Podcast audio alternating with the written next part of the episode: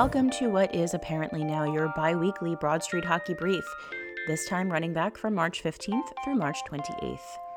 Could I do this every week? Possibly. Do I also really, really like a lazy Sunday? Also, yes. No one is listening to this anyway.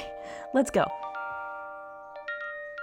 This never ending month with games nearly every single day is almost to a close, and the Flyers did a great job of making the back half of it a real slog for all of us fans. Back on Monday, March 15th, the Flyers started a two game stint at the train station, winning the first game 5 4 in overtime, and then on Wednesday, the 17th, St. Patrick's Day, you may remember, losing 9 0. The very next night, they were back at it on Long Island, where they beat the Islanders 4 3 followed up on the 20th by a 6 1 loss to those same Islanders. That game kicked off a losing streak, and the Flyers dropped their next three. Another loss on the island, this time 2 1 in overtime, then a 4 3 loss to the Devils on the 23rd, and another embarrassing loss to the Rangers 8 3 on the 25th. Blissfully, this weekend, the streak was ended on the 27th with a 2 1 win against the New York Rangers. All right, let's get into the notable number for this two week period. We've gone with 19 for this one. The Flyers' goal differential over these last eight games is minus 19. The Flyers have scored 19 goals to their opponent's 38 goals. Now, it's very easy to blame the defense and the goaltending for this, sure. And both the defense and the goaltending have earned a ton of that blame, particularly the goaltenders. We don't like to say it out loud because it hurts, but Carter Hart's been real bad. There's no getting around it. However, the Flyers have generated a ton of shots over these last two weeks 262 shots for to 205 against, to be precise. At some point, these forwards need to start converting these shots into actual goals. Let's take a look at the 8 3 loss to the Rangers. In that game, the Flyers outshot the Rangers 44 to 22. Of those 44 shots, 30 of them were scoring chances, 10 were high danger chances. Those numbers are per natural stat trick. Now, to be fair, Rangers goalie Igor Shesterkin had a hell of a game. But if your opponent is giving up 30 scoring chances in a game, you need to bury more than three of them. This just seemed like a fun opportunity to remind everyone that it's not just the defense and the goaltending that stinks. It's kind of the whole team right now.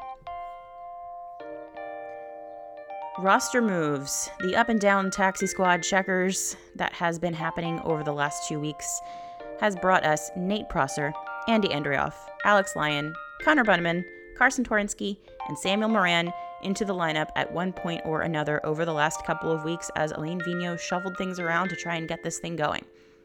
As of today, it's just Samuel Morin that remains on the roster.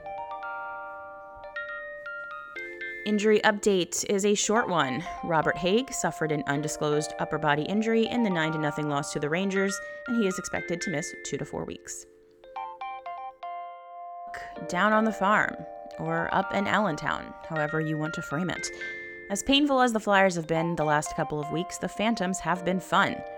They are 3 to 1 in their last four. They had a 5 to 4 overtime win over the Baby Pens, a 6 2 loss to the Hershey Bears, and two back to back wins against the Binghamton Devils, 3 2 and 6 3, respectively.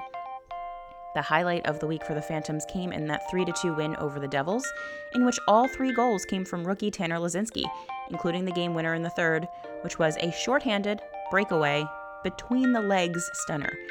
If you haven't yet, head on over to BroadStreetHockey.com, where Brad Keffer broke down all three of those Laczynski goals in that very exciting win and the game winner, you need to see it. It's very good. Now, I may be biased, but Broad Street Hockey really does have the best Phantoms coverage in the business between Brad Keffer and Maddie Campbell. So be sure to give those two a follow if you want to get a little bit more invested in the Flyers farm team, since they're actually fun. The standout play for this two week period is an extremely easy one Samuel Morin's first NHL goal, which was the game winner in the Flyers' 2 1 win over the Rangers, snapping the Flyers' losing streak and, for a brief moment, restoring some semblance of faith in humanity. It's very nice to see him get a little taste of NHL success after working so hard to get himself back into the game after those two knee surgeries. The Flyers defense is going to be a pile of burning garbage for the entire season. We might as well get a feel good story out of it, right? So, what will we be watching for this next week or two? Last time we talked here, Chuck Fletcher was the one to watch. We needed Chuck to make a move. As of this recording, he hasn't. In a press conference earlier in the week, Chuck seemed to indicate that he would be making a move because the mix on this roster just isn't working. So we wait. In the meantime, he also suggested that we might see some Phantoms rotate into the lineup to try and find a spark. Tanner Laczynski, anyone? Are we anytime or are we anywhere? Are we good? Are we bad? Are we happy? Are we sad?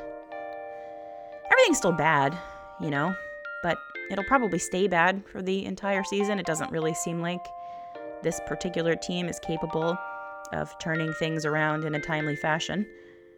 There is a bit of light at the end of the tunnel, though. After two games with Buffalo this week, the Flyers will have two entire days off in a row for the first time since February 25th and 26th. Maybe, just maybe, that one more day between games will allow a bit of a mental reset for this team. Lord knows they needs it. Who knows? We'll see. Anyway, have a great week, everybody.